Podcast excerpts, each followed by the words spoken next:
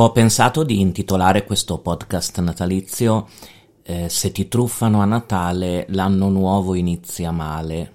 Ehm, perché? Perché, eh, come probabilmente sapete, mm, il periodo natalizio, il periodo delle feste, comunque il mese di dicembre in generale, è un mese particolarmente delicato per i tentativi di truffa, eh, per tanti motivi che andremo, che andremo a vedere in questo, in questo podcast. E quindi è questo il momento di cominciare a pensare a alzare un po' le difese nelle settimane, nelle prossime settimane per evitare di essere truffati. Ehm, purtroppo le, le, strategie dei criminali sono molto cambiate negli ultimi anni, per cui non ci sono più le truffe di una volta che erano eh, abbastanza individuabili. Oggi c'è un eh, un, un, insieme di uso di nuove tecniche, uso di nuovi contenuti.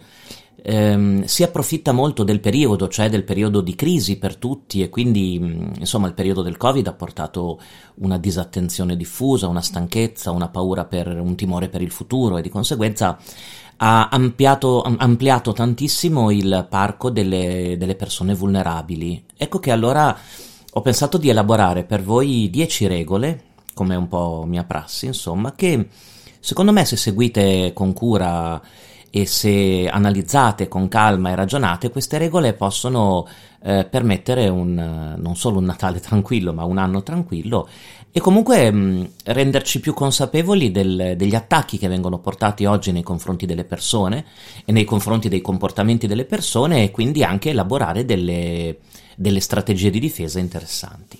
Allora, prima regola eh, fate particolare attenzione ai premi. Nel senso che eh, io sto analizzando le mail di phishing, gli sms di phishing, i tentativi di truffa che mi sono arrivati in questi, in questi mesi, avrete notato che il eh, puntare sulla fortuna della persona, cioè dire a una persona guarda oggi è il tuo giorno fortunato, hai vinto un premio.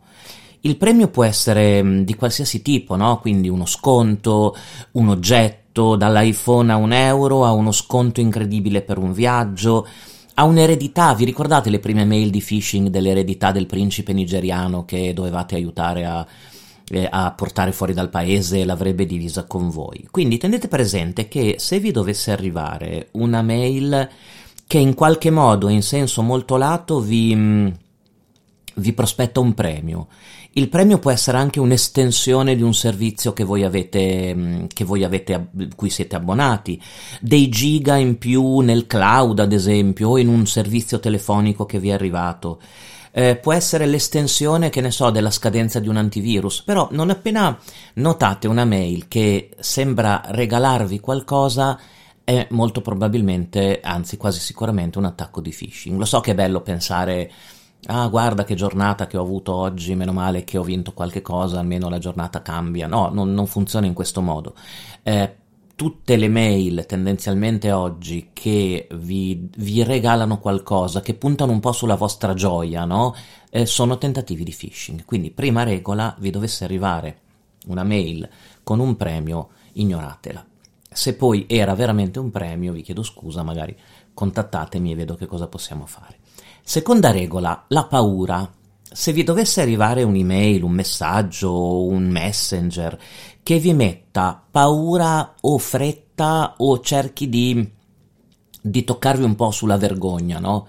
Paura, ad esempio, sei stato sanzionato, vi arriva una finta mail di una procura della Repubblica che vi dice eh, sei stato sanzionato perché scaricavi del, del software pirata. Fretta, eh, devi fare qualche cosa subito, guarda ti sta scadendo l'account, ti chiudiamo la posta elettronica, ti eh, blocchiamo la carta di credito, se non fai qualcosa immediatamente eh, succede qualcosa. Oppure vergogna, sesso, sentimenti, no?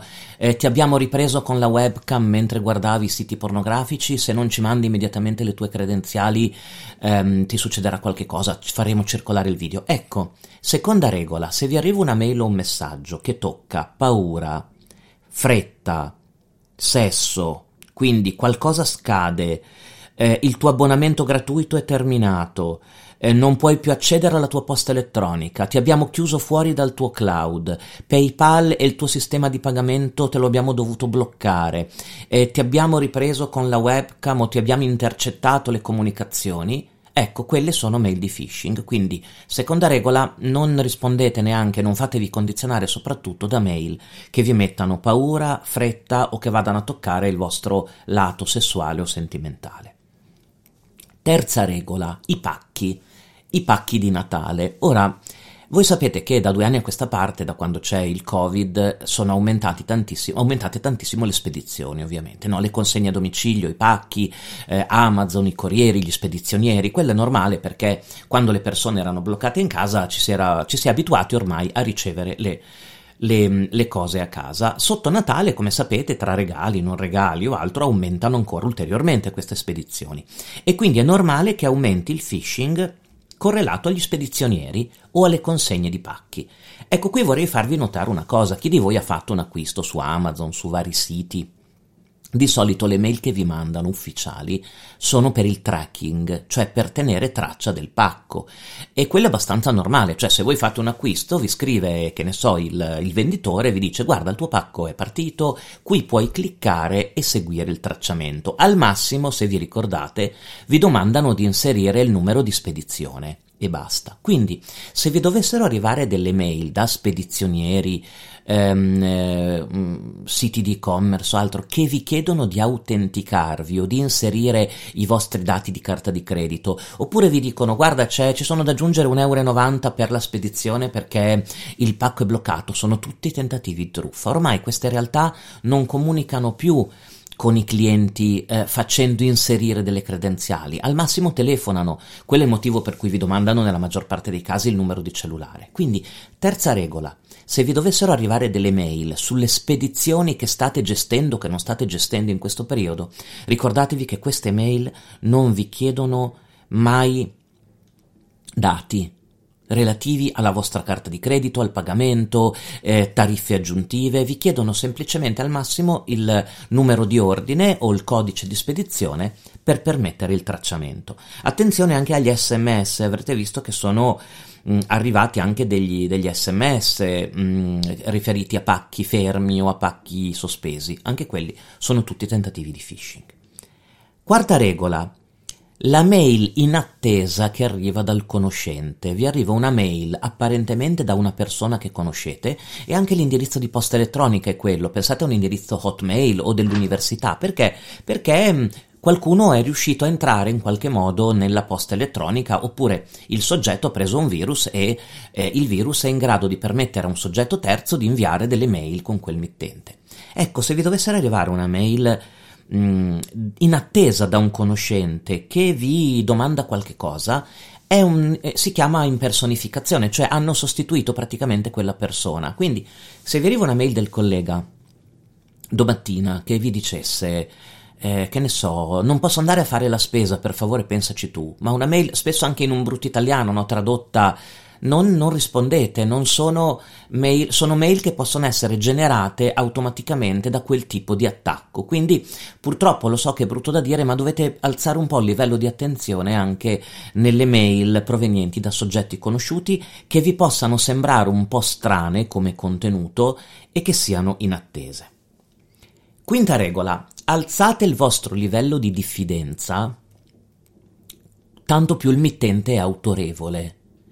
Cioè, se vi dovesse arrivare una mail di una banca, un amministratore di sistema o admin, l'Agenzia delle Entrate, Equitalia, Microsoft in persona che vi scrive, Dropbox, PayPal, la Procura della Repubblica, ehm, sono tutte, mh, mm, cioè si usa il mittente autorevole per mettervi quella tensione di cui parlavamo all'inizio, ma fidatevi, nessun amministratore di sistema, banca, agenzia delle entrate, Equitalia ormai chiede più i dati per posta elettronica per il motivo di cui vi parlavo prima, quindi vi possono arrivare delle comunicazioni. Quindi non appena e basta e non delle richieste di informazioni o di dati o di vostre credenziali. Quindi quando vi arriva una mail particolarmente autorevole, cominciate subito a insospettirvi se vi scrive, che ne so, l'ambasciata degli Stati Uniti, il presidente del comitato etico di non so che cosa. Attenzione, perché si usa di solito la finta autorevolezza istituzionale del mittente per mettere un po' in soggezione soprattutto persone che non conoscono molto quegli ambienti.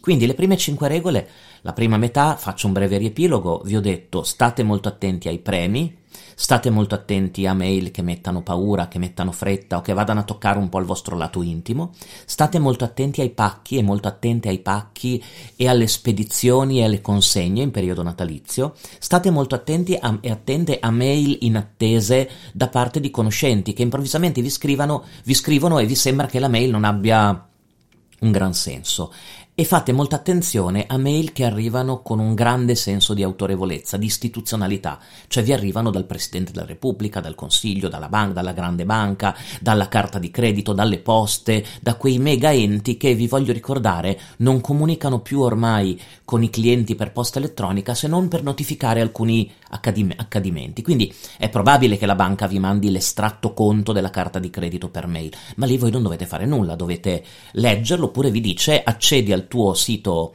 eh, diciamo riservato di home banking per vederlo.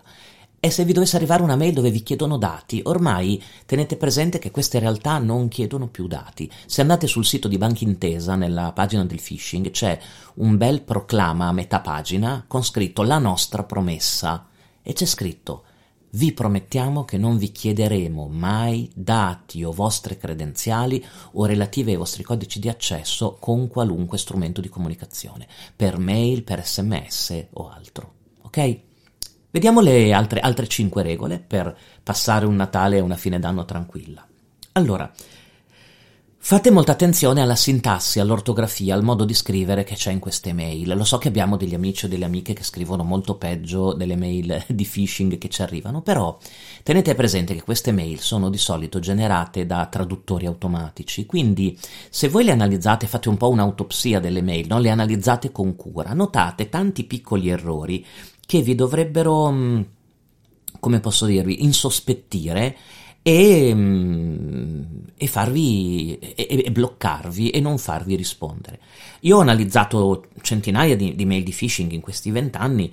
Eh, ne ho viste di tutti i colori dal punto di vista dell'ortografia. Se dovessi riunire un po' in categorie gli errori che più mi insospettiscono di solito, beh, intanto le concordanze. Vi arriva una mail con scritto ad esempio gentile clienti oppure mail che passano dal tu al voi improvvisamente da una riga all'altra perché comunque i traduttori fanno in questo modo. Poi ci sono delle cose un po' più raffinate, cioè eh, se notate ad esempio che c'è uno spazio prima del punto, il punto alla fine della frase, no? La frase finisce, per favore mandaci il tuo numero di carta di credito, poi c'è uno spazio e il punto. Quello spazio lì che è un errore, no? Il prima del punto finale è generato anche questo da dei traduttori automatici. Poi mancano ad esempio le doppie, messaggi, c'è scritto, quindi cercate di fare un po' i maestrini, no? E le maestrine quando guardate le mail d'ora in avanti e cercate gli errori, proprio errori rossi e errori blu.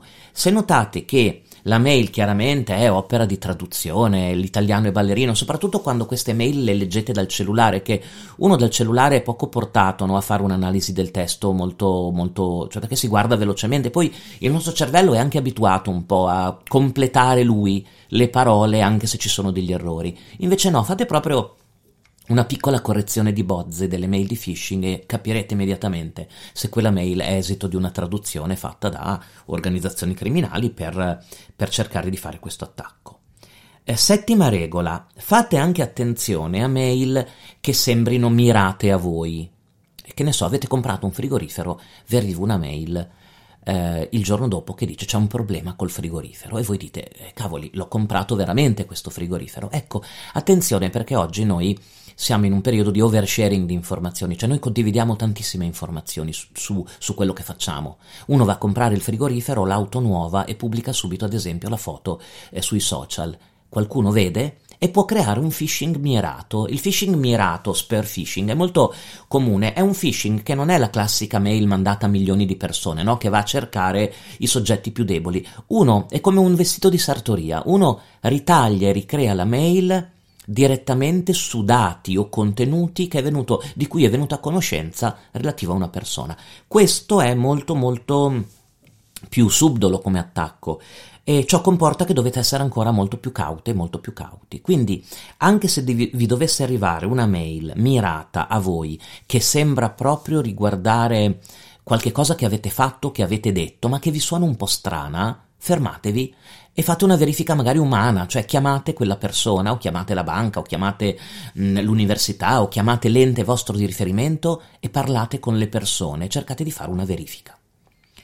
Eh, ottava regola. Mm, alcuni attacchi di phishing eh, puntano sull'empatia e soprattutto sotto Natale, immaginatevi, siamo tutti più buoni, vogliamo aiutare le persone, quindi ci sarà una impennata di phishing correlato a catene di Sant'Antonio bambini o bambine da salvare, magari in paesi lontani, ma anche empatia il nostro amico o la nostra amica che ci scrive che è fermo all'aeroporto e chiede se possiamo aiutarlo, aiutarla perché ha bisogno di un bonifico immediato perché è rimasto in aeroporto senza soldi e hanno rubato tutto. Quindi, se vi dovesse arrivare una mail che muove i vostri sentimenti. Non vi dico di essere cattivi perché, o cattive perché a Natale siamo tutti buoni, però attenzione perché eh, molte mail sono, sfruttano l'empatia. Eh, malattie rare, finti mm, enti di beneficenza, catene di Sant'Antonio, animali da salvare. Attenzione, molta molta attenzione anche su questi temi.